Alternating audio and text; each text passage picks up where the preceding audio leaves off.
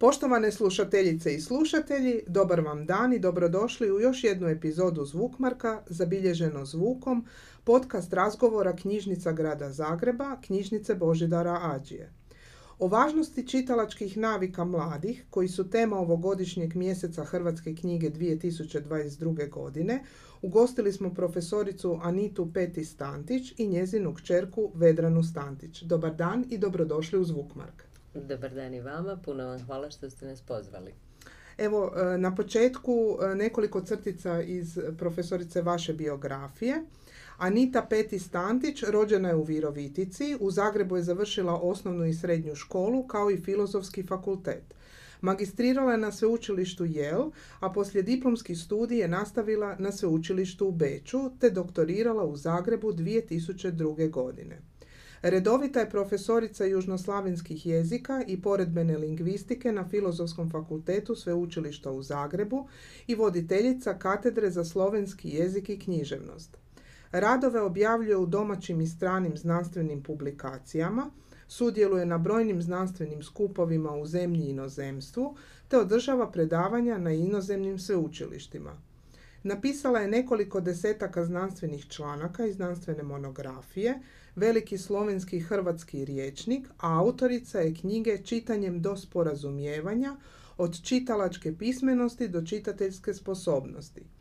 Kćeri Vedranom Stantić napisala je knjigu Znatiželja, zašto mladi trebaju čitati popularno znanstvene tekstove i to odmah, kojom žele mladu čitateljsku publiku, ali i one koji podučavaju mlade, zainteresirati za popularno znanstvene tekstove. U slobodno se vrijeme bavi prevođenjem. U posljednjih joj je pet godina objavljeno 20 knjiga prijevoda. Vedrana Stantić rođena je u Zagrebu gdje je završila osnovnu i srednju školu. Studentica je druge godine primijenjene kemije na na fakultetu kemijskog inženjerstva i tehnologije. Slobodno vrijeme, kojeg zbog razno raznih akademskih obveza nema na pretek, provodi spavajući, slušajući muziku ili razmišljajući o svrsi života i ulozi jednog čovjeka u univerzumu. E, pa evo, na samom početku iz vaše biografije e, čuli smo da ste napisali zajedničkim snagama knjigu Znati želja, pa bi me na početku zanimalo e, kako je nastala ova knjiga, otkud ideja? E, hvala vam na tom pitanju. E, mnogi s kojima smo već razgovarale o toj knjizi su nas to pitali. E, dakle, knjiga je nastala kao poticaj onima koji se bave čitanjem s mladima, a zapravo kao reakcija na nešto što smo primijetile u razlici između onoga kako je to negdje drugdje i kako je to kod nas. E, kod nas se popularno znanstveni tekstovi zapravo gotovo uopće ne koriste u nastavnoj praksi, e, zato što se čitanje gleda kao nešto što s jedne strane e, treba provoditi na nastavi hrvatskog jezika i drugi se ne bave time, a profesori drugih nastavnih predmeta nekako nisu skloni takve tekstove koristiti. Mi smo stjecajem okolnosti nekoliko godina, tri godine u različitim razdobljima školovanja naše djece proveli e, u Americi i e, u tom trenutku je Vedrana bila drugi razred osnovne škole i peti i šesti. Ona je zapravo ta koja je primijetila tu veliku razliku kad smo se vratili u Zagreb i kad je shvatila da tekstovi kakvima su se bavili tamo i na nečem što se zove engleski i na nečem što se zove social science i na nečem što se zove science, zapravo uopće nisu bili e, iskorišteni u našem nastavnom sustavu. Kako je to jedan segment onoga što se njoj jako svidjelo u američkom obrazovnom sustavu, svidjelo joj se e, čitati takve tekstove, razgovarati o njima, doznavati različite stvari, onda smo počeli razgovarati iz tih mnogih i mnogih razgovora je počela nastajati ova knjiga. Evo, to je bila inicijalna motivacija. E, ovako Vedrana, va, naslov vaše knjige glasi Znati želja. Ipak valja se zapitati jesu li naši mladi i dalje znati ženi, budući da su sa svih strana zatrpani mnoštvom informacija i sadržaja. Ja vjerujem da naši mladi stvarno jesu još uvijek znati željni, da su možda čak i znati željniji nego što su bile prijašnje generacije, upravo zato što imaju pristup sadržajima koji priješnje generacije naprosto nisu imale.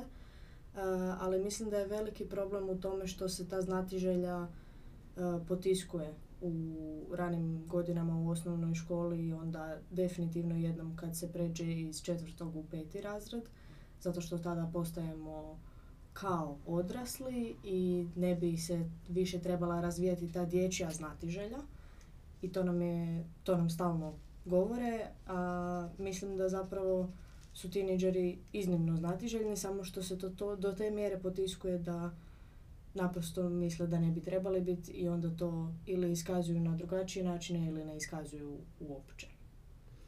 E, ja bih samo dodala, mislim da je u našem obrazovnom sustavu, ovo što je Vedrana rekla, ima profesora koji potiču znatiželju, ali ti su izuzetno malobrojni i ono što je vrlo važno reći e, sa stajališta, e, da velim, čitavog sustava, sustav to ne podržava.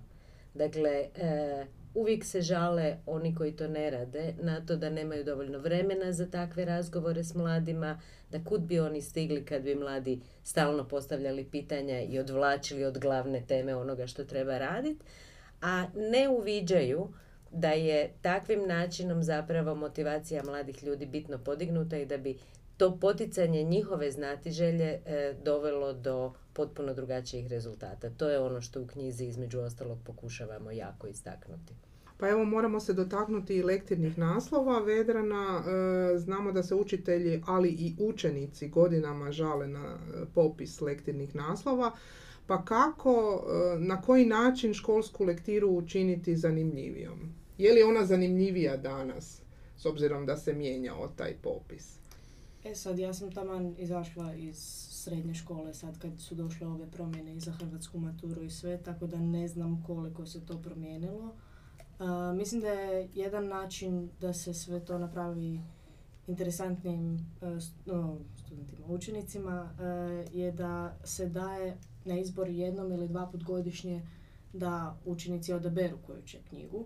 Postoje određena pravila, mora imati toliko i toliko stranica ili se mora nečime baviti što nekoga interesira potpuno svejedno, ali da se može, da se ima ta sloboda jer zapravo mislim da to mladima na neki način fali i kad smo u tim tineđerskim godinama gdje želimo sve protiv autoriteta, onda kad nam neko kaže moraš pročitati tu i tu lektiru, proči- nećemo ju pročitati uh, isključivo iz inata. Samo zato što nam je neko, da, da, zato što nam je neko mhm. rekao da moramo, a imamo 15-16 godina i nećemo. I kad bi sami imali priliku izabrati tu knjigu, možda bi baš to izabrali. Da, da, bilo je jako puno knjiga koje sam ja čitala nakon što sam završila srednju školu koju sam pročitala još jednom koje su mi bile toliko zanimljivije zato što se sad više nisam morala fokusirati na odgovaranje određenih pitanja i slično. I mislim da bi se trebalo generalno dati uh, učiteljima više slobode u tome kako vode lektornu nastavu. Zato što se tu mogu voditi debate, mogu biti uh, scenski prikazi nečega, može se ići u kazališta. To se stvarno može na svakojake načine obraditi i mislim da ne bi trebali limitirati ni učitelje ni učenike na načine izvođenja te nastave. Drugim riječima trebalo bi dati puno veću slobodu i jednima i drugima. E, jedno od poglavlja u našoj knjizi govori o toj slobodi. Ja se vraćam na knjigu jer možda će netko uzeti pa pročitati, nadam se da hoće. Pa evo profesorice, dok osnovnoškolci još nekako i čitaju, ulaskom u srednju školu taj interes e, pa sve više pada, pa i nestaje. Pa jesu li tome krive društvene mreže, nedostatak kućnog odgoja, preopširno gradivo koje srednjoškolci moraju sladavati ili nešto drugo? E, Vedrana i ja smo razgovarale o e, odgovoru na to pitanje i možda bi zapravo i ona bolje od mene odgovorila, ali e, glavni je problem u vremenu. Dakle, problem u vremenu u onom smislu da već od petog razreda, a tu nam pada e, čitanje, Dakle, već od petog razreda oni imaju po koliko? 7, 8, 9, 15, 14, 15, ne znam koliko predmeta nastavnih e, koji svi idu negdje po površini, ali svi zahtijevaju neki radi, neki trudi, neko vrijeme. Vremena u danu ima koliko ima, uz sve ovo što je Vedrana malo prije rekla. Dakle, mladi danas doista imaju puno e, mnogih zabava, da tako kažem, koje mi prije nismo imali i ne treba ih kriviti zbog toga. E, to je tako, mi živimo u takvom danas svijetu. E, naći vremena za nešto što nije ni sasvim jednostavno. Čitanje nije sasvim jednostavno, što zahtjeva e, koncentraciju, što zahtjeva neke druge vrste posvećivanja nije jednostavno i nije svakom nešto što mu prvo padne na pamet. Dakle, ja mislim da su to razlozi. Ako se za nešto stvori navika, dakle, evo, ako kažemo da je glavni problem vrijeme, što ja mislim da je, e, između ostaloga, e, ako se stvori navika da se netko bavi sportom, koji isto zahtjeva vrijeme i e, prijeđe u srednju školu i treba dva ili tri puta tjedno, da ne kažem pet, ići na neke treninge, ako je on stvorio naviku da ide na te treninge, ako je njemu do toga stalo, on će pronaći vremena za to. Dakle, mislim da je ta kombinacija stvarnog nedostatka vremena jer ih zatrpavamo, e, s druge strane nepostojanje te redovitosti, te navike toga da smo da nam je to važno na neki Takozvana higijena čitanja. A, da, da, Mislim, o tome da mnogi odrasli kod kuće ne čitaju, ne trebamo puno govoriti, to sva istraživanja kod nas pokazuju i tu je stagnacija jedna. Nije, ja bih rekla, ni veliki pad. Mm. E, kad sam razgovarala sa sestrom svojom koja također radi u knjižnicama grada Zagreba, onda mi ona uvijek e, pokaže podatke o posudbama, o članovima. To su goleme brojke, makar u Zagrebu kad razgovaram sa kolegama u manjim mjestima, knjižnica je važno mjesto. Dakle, ima puno ljudi koji čitaju, ali ima i jako puno onih koji baš ništa ne čitaju. E, profesorice mladi se ne samo da malo čitaju, već međusobno gotovo ni ne razgovaraju, izražavaju se u SMS formama i emotikonima, pa možemo li preokrenuti taj trend? Mislim da možemo, apsolutno. E, opet, e, kad razmišljamo o mladima, moj, je, moj, moj način razmišljanja je taj da se uvijek pitam šta smo mi napravili. Dakle, za šta su baš mladi krivi, a za šta smo mi odrasli krivi. E, kad se zapitate kako smo komunicirali s djecom prije 10-20 godina, e, koliko smo mi bili e, zabavljeni nečim drugim, dakle jesmo li i mi jako puno na mobitelima i e, laptopima i raznim drugim elektroničkim pomagalima. E, prije smo razgovarali, uključivali smo ih u svoje razgovore, u svoje dnevne priče i tako dalje. I to je bio neki uzor, neki model po kojem su oni onda funkcionirali. tako su onda i oni međusobno. Ja se bojim da je dio s jedne strane možda nesposobnosti da se gledajući čovjeka oči u oči s njim razgovara, u dobi od recimo 15-16 godina, e, vezan i uz to da ni, ni za to ne postoji navika. Dakle, da se više ne njeguju takve forme, nego se njeguje brzina, e, neka silna e, efikasnost, a to nije ono što je humanizam i ono što e, nam donosi obični ljudski razgovor. Tako da ja mislim da svi skupa kao društvo E, trebamo malo razmisliti o mnogim segmentima koji su povezani u tu neku mrežu, ja bih rekla. Dakle, mi na fakultetima uglavnom ispitujemo studente samo pismeno. Više nema usmenih ispita. Sjetite se kad ste studirali, bilo je usmenih ispita. Jednog i drugog, da.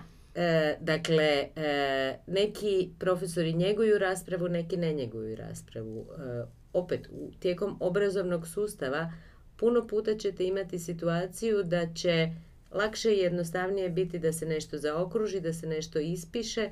Šta je to nego SMS? Kratko rješenje. Daj, dajte prostora za taj. Dakle, ja mislim da, da e, oni imaju potrebu za razgovorom, prilagođavaju se svijetu u kojem žive i na kraju krajeva rade i onako kako vide i od nas. Tako da mislim da je e, veći problem na strani odraslih nego na strani mladih. Meni se čini da kad imaju prilike da se oni odlično međusobno sporazumijevaju i zapravo puno razgovaraju. Razgovaraju o drugim stvarima nego onima o kojima smo mi razgovarali tada. Vrlo otvoreno. E, Vedrana, pružamo li mogućnost mladima da sami odaberu čitanje, povećavamo šansu da će oni zapravo i čitati. Mladi danas ne čitaju zbog nekoliko različitih razloga, pa recite nam koji bi po vama to bili razlozi. Pa evo, kao prvo ne bi se složila da mladi ne čitaju. Mislim, naravno ne čitaju svi, ali ja se nadam da taj broj ipak nije tako malen kao što se e, čini.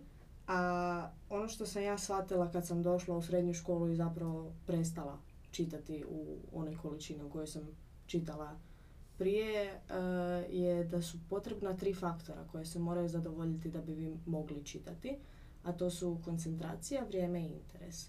Ta tri faktora se moraju baš poklopiti. Znači, ja sam često u srednjoj školi zapravo imala nešto vremena, ali bi bila toliko umorna zbog svega što sam imala u školi od učenja od ovog onog, da naprosto ne bi imala koncentraciju. Pročitala bi stranicu i pol i ili zaspala ili bi mi odlutale misli, nisam mogla čitati kako spada. I onda naravno nisam ni htjela.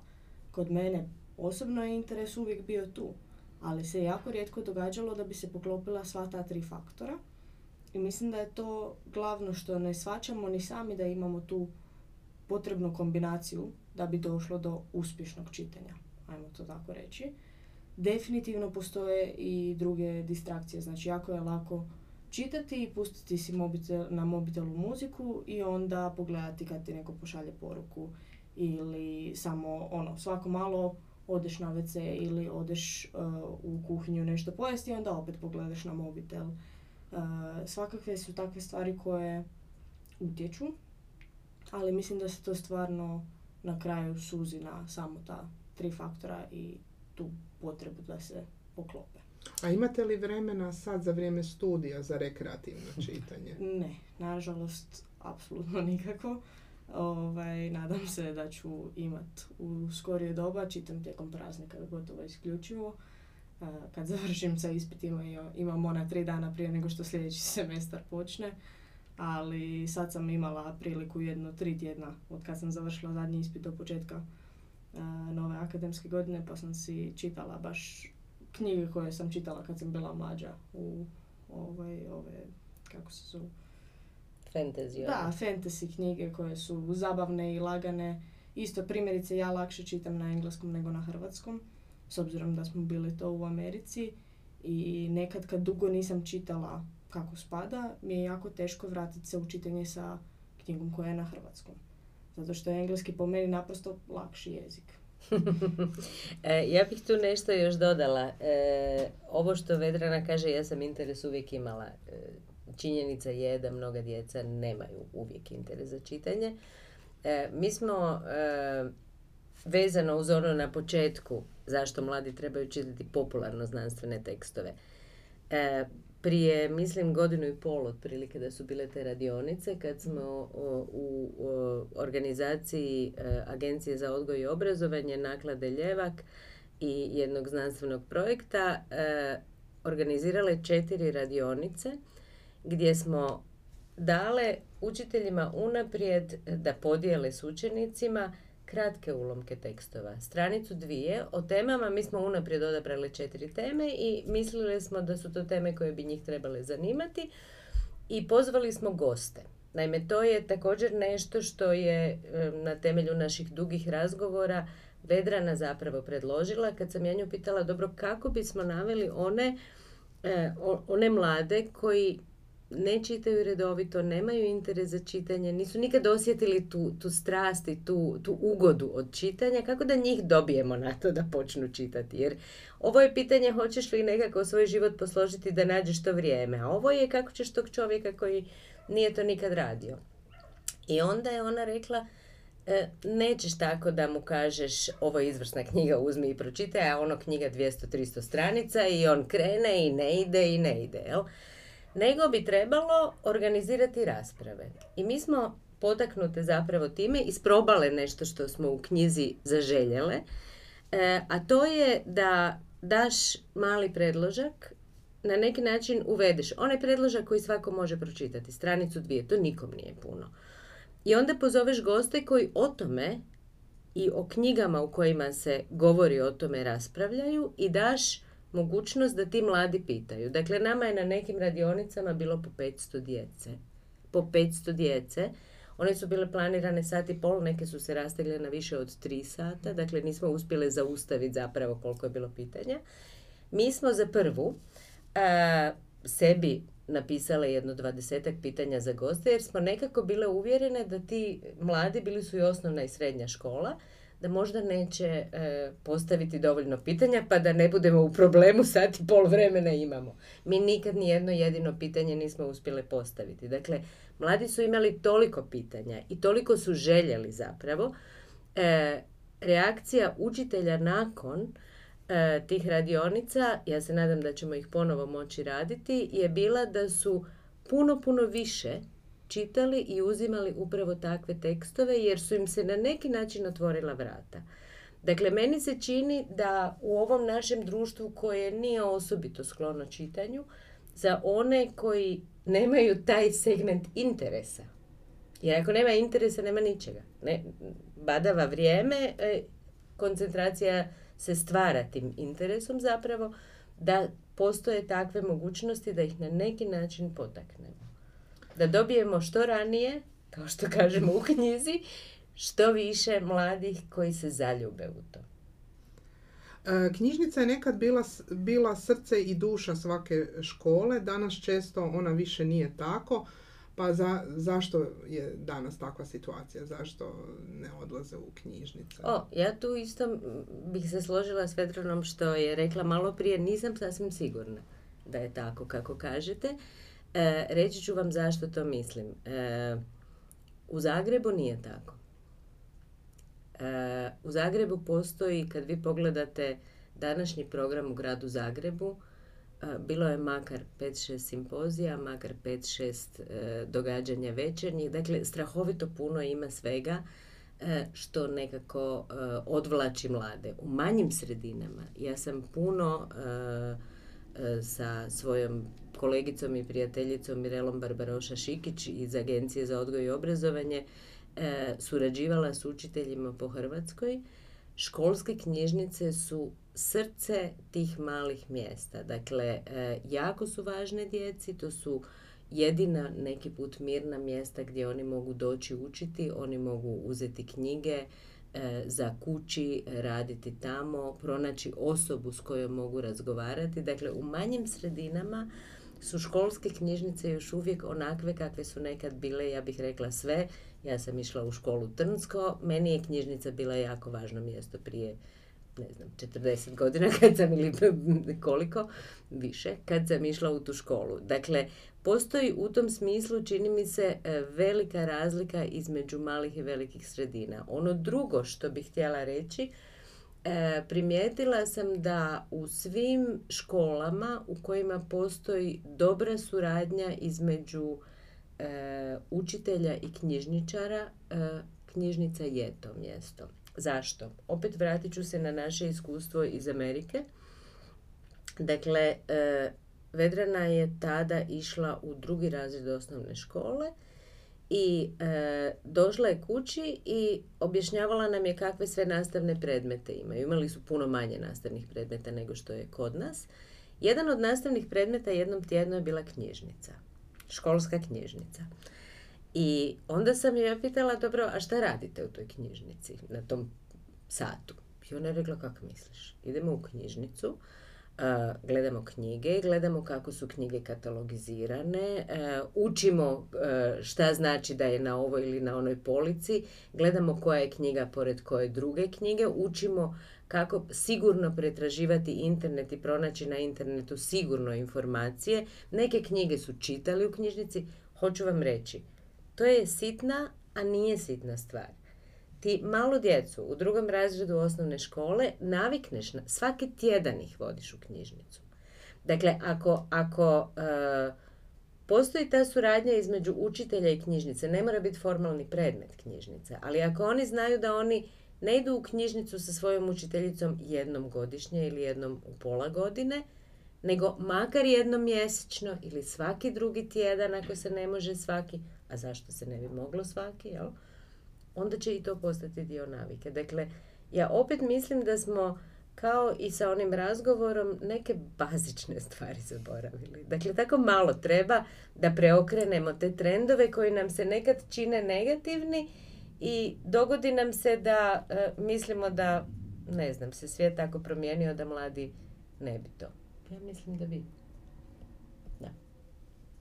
A recite u kojoj se mjeri mladi danas e, kvalitetno izražavaju, imali e, gdje izrađivati i brusiti svoj vokabular, ako znamo da danas prevladavaju anglizmi, hrvatski jezik se gubi.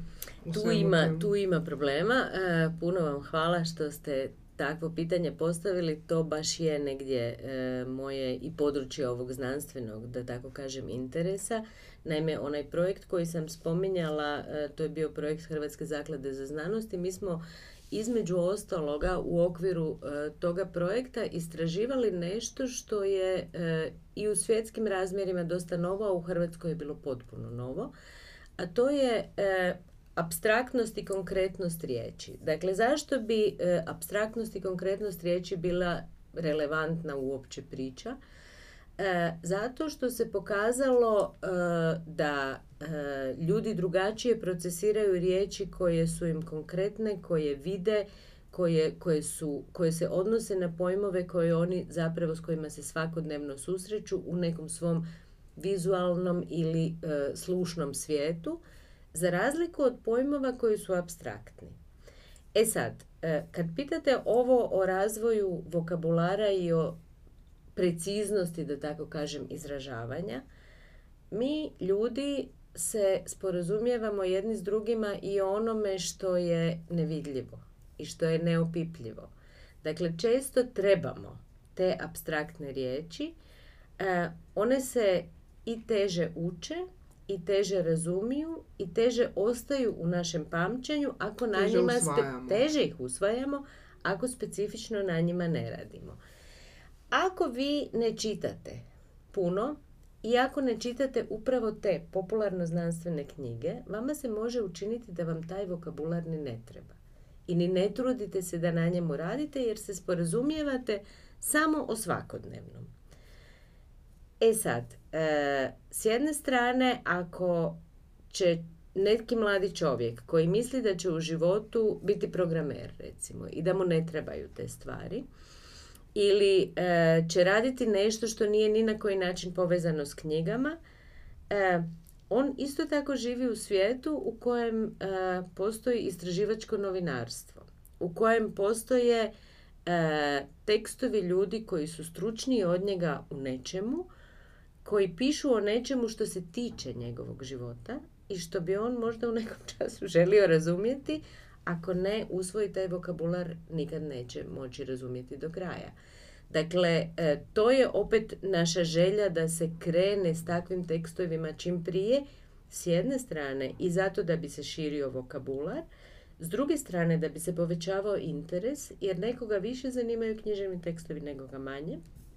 S treće strane, e, zato što nam se čini da je velik e, jaz, ja bih rekla, između s jedne strane ovog svakodnevnog e, kratkih porukica i dopisivanja vokabulara svakodnevice e, e, doći ću kući u toliko i toliko sati, kupi u dućanu ovo i ono. To su stalno iste riječi, to su stalno iste poruke. Tu nema neke velike kreativnosti. I onoga što je u obrazovnom sustavu, ajmo zamisliti do kraja srednje škole, gdje je krajnje visoko stručni vokabular svakog pojedinog predmeta ono što nama treba zapravo za precizno i relativno široko sporazumijevanje je sve ono između.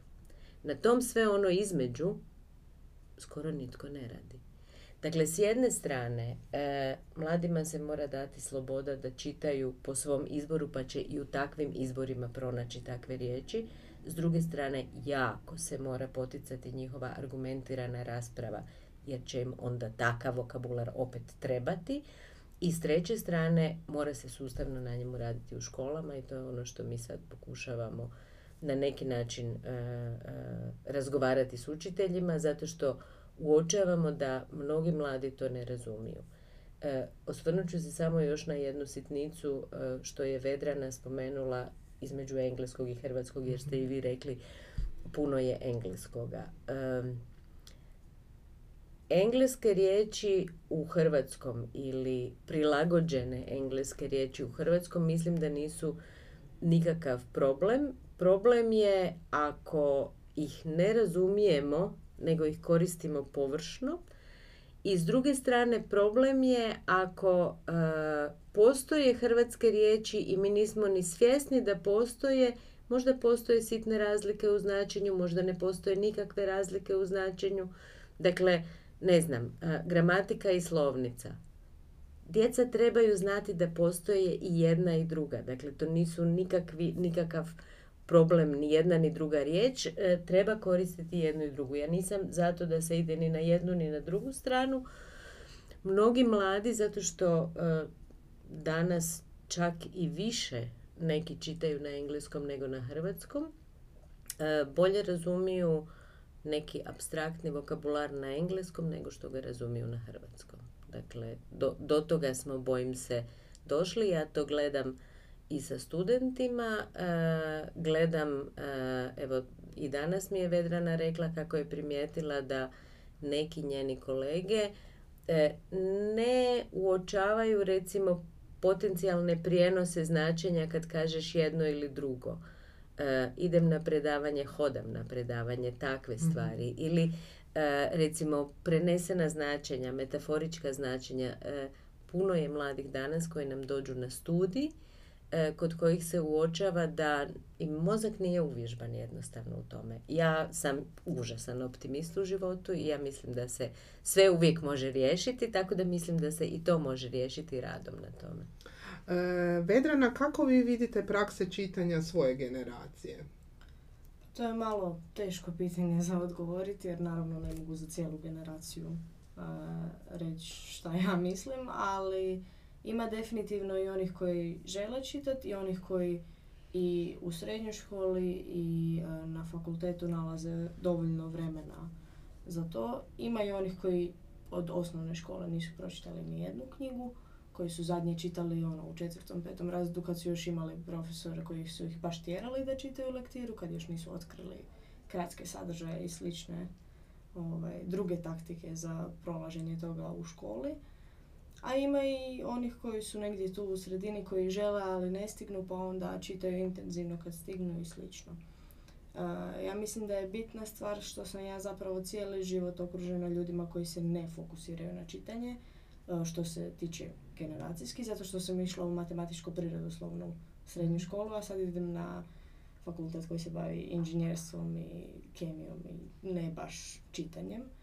Uh, tako da su to sve izričito bili tehnološki termini koje smo mi morali koristiti u srednjoj školi i sad na fakultetu. I mislim da je to vrlo bitna razlika između, uh, mislim da se vidi bitna razlika između ljudi koji su pohađali primjerice jezičnu ili klasičnu srednju školu ili čak i opću naspram nas koji smo išli u matematičko prirodoslovnu jer je nama neizravno bilo rečeno da nije bitno jel mi smo dobri u hrvatskom, engleskom, povijesti i geografiji, dok smo dobri u matematici, informatici i svim ostalim predmetima koji su kao naša buduća struka.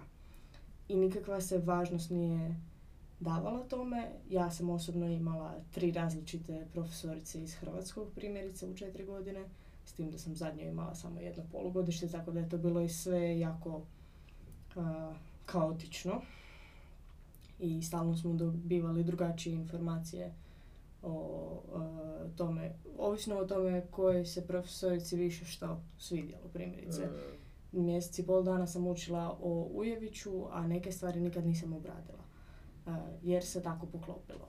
I uh, mislim da sve to utječe sve na mlade. to utječe definitivno mm. jer se u jednom času i sami mi, znači i mi koji imamo interes počinjemo pitati pa dobro vragu zaš, zašto ja čitam, čemu mi to, kad meni sistem govori da to meni ne treba, da to meni nije bitno, ja sam naučena na to da radim stvari za ocjenu. Sve što sam ja radila zadnjih 12 godina svog života je bilo za ocjenu. Mm. I sad ja odjednom bi trebala raditi nešto što samo pomaže meni. Jako je teško naći svrhu u tome čak i kad vas to interesira. Da, da, to je ovako, mimo jedne idealizacije, to je prava stvarnost. E, mi... I realnost, da, da, da, tako je. E, profesorice, može li nova tehnologija ugroziti knjigu i čitanje kao vještinu? Može, apsolutno može. Dakle, e, na hrvatskom sva sreća imamo prevedene mnoge knjige, dovoljno knjiga rekla bih, koje govore o tome, E, Manfred Spitzer je autor koji je puno pisao o tome, on je e, neuropsihijatar i on e, stvari vidi dosta crno. E, ja sam nedavno s njim razgovarala i mislim da je to bilo baš povodom desete obljetnice prvog izdanja njegove knjige Digitalna demencija i pitala sam ga kakva bi njegova procjena bila danas za ono što govori u toj knjizi. I on je rekao puno gora jer sam puno uh, novih istraživanja vidio koja pokazuju što se dogodilo u deset godina. Dakle, digitalno i digitalizacija, nove tehnologije su možda uh, najveća promjena koja se događa našem mozgu, što nismo svjesni uh, u posljednjih jako puno godina. I ako nešto ne napravimo s tim u vezi, onda ćemo ove vještine sporog E, koncentriranog čitanja duljih tekstova jednostavno prestati imati. E, to bi bilo jako loše e, i zato moramo osvijestiti što se događa. Dakle, naravno da su na internetu kratki tekstovi, naravno da su na internetu jednostavni tekstovi. To je njegov cilj. Jel? Vrlo su rijetki dulji tekstovi. Mnogi od nas koji smo naviknuti na čitanje bez interneta, kad naiđem na tekst na internetu koji je dugačak, ne mogu ga pratiti na internetu, moram se ga isprintati. Dakle, e, prije nego što kažem kako mislim da se taj problem može riješiti, samo ću spomenuti još nešto što smo vidjeli u jednoj e, kost akciji e, gdje je sudjelovalo dvadesetak zemalja i kolegica iz Izraela je vodila upravo to istraživanje. Naime, htjeli su vidjeti kako e, e, čitanje u digitalnom obliku i čitanje u papirnatom obliku jesu li to ista čitanja. Dakle, e, da na neki način se maknemo od bajke i legendi, kako će to uništiti mozgove mladih ljudi i da vidimo jel to služi istoj svrsi na neki način. E, apsolutno u svim zemljama su istraživanja pokazala isto, a to je kad ljudima date isti tekst na papiru i u digitalnom obliku i nakon toga ih pitate neka pitanja za razumijevanje e, da 20% lošije odgovaraju na ta pitanja kad su čitali digitalno. Ja to stalno govorim svojim studentima, dakle to nije sasvim isto čitanje. Za jedno nam se razvijaju jedne sposobnosti, za drugo nam se razvijaju druge sposobnosti. E, meni je teško danas reći bili to dubinsko čitanje uopće bilo moguće u digitalnom obliku. Možda će se s vremenom razviti, ne kažem ništa.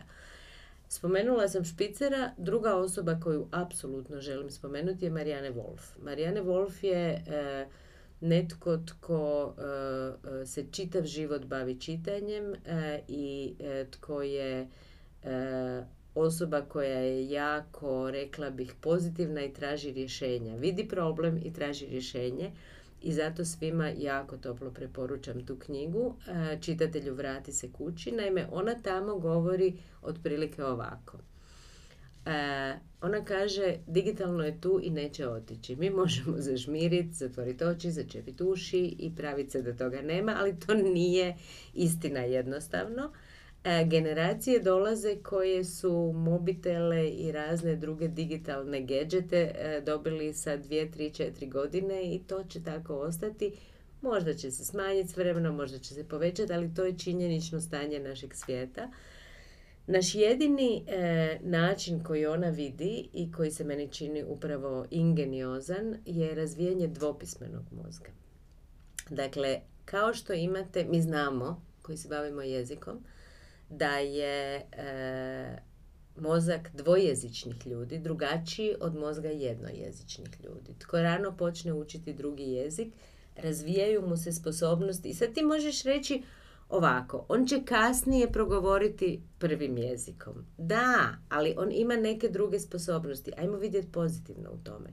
Dakle, ja vjerujem u to e, da je Marijane Wolf u pravu i da e, ona kaže otprilike ovako. Za ove sposobnosti digitalnog čitanja, brzog prelijetanja, što će u budućnosti biti strašno potrebno. Goleme su količine tekstova. E, e, hiperlinkova, povezivanja, e, multitaskanja, to će na neki način ovi mladi kao Vedrana i ovi koji dolaze još posljednje, gotovo automatski usvojiti. To će biti njihovo prvo. Mi im moramo pomoći u onom što je bilo naše prvo, ono čitanje s papira, dubinsko čitanje, čitanje dugačkih tekstova i tako dalje. Zašto? Zato što bez toga nema cjeline. E sad, e, da se vratimo na onu priču vremena i motivacije, možda nije nužno da se u lektiri tolike količine tekstova daju učenicima, a da se onda njihovo dubinsko čitanje uopće zapravo ne provjeri, nego samo jako površinsko, samo faktografsko, samo nekakvo koje se, ako se može skinuti s interneta iz kratkog sadržaja, onda nisi provjerio ništa. Dakle, možda trebamo tu neku malo širu perspektivu i širu sliku sagledati, pa ćemo si pomoći da nam bude bolje. Ti bi se složila s tim da kad bi smanjili broj tih lektira i drugačije na njima radili da... Veliki problem to što imamo toliku mhm. širinu. Ja ne mislim da je širina loša. uh Bitno je vidjeti drugačije vrste tekstova i mislim na kraju krajeva zanimljivo je vidjeti velik broj različitih vrsta tekstova, ali mislim da je za čitanje specifično vrlo bitno da se ne ide toliko u širinu koliko se ide u dubinu. Mm. Jer uh, u širinu se može ići kasnije. Znači ako vi uspijete zainteresirati mlade da oni sami odu u širinu, a naučili ste ih kako ići u dubinu, onda si, onda to si na konju. završen posao. Da. To, je, da. to je to što želimo. Pa evo, za sam kraj našeg razgovora, pitanje za obje. U mjesecu smo Hrvatske knjige 2022. koji je posvećen mladima. Pa evo, koja bi bila profesorice vaša poruka mladima? Mladima? E, da ne zaborave da je čitanje divno, da ne zaborave da se e, čitanjem e, premještaju u svjetove koje drugačije možda nikad ne bi vidjeli i osjetili da to nije isto kao kad gledaju film ili slušaju podcast ili nešto takvo, da je čitanje njihov osobni doživljaj i da čitaju e, što god požele po vlastitom izboru. Vedrana, vaša poruka mladima? Pa ja mislim da je jedino što mogu reći da je bolje čitati išta nego ništa. Znači, bilo to da vi čitate o planinarenju ili stripove ili knjige za djecu potpuno svejedno. Mislim da je bolje da čitate ono što vas interesira nego da ne čitate uopće jer vam je netko rekao da to ne bi trebalo. Tako da. Evo, na samom kraju, puno vam hvala na ovom razgovoru, puno uspjeha u vašem daljnjem radu i do sljedeće prilike puno vas pozdravljam. Puno hvala vama.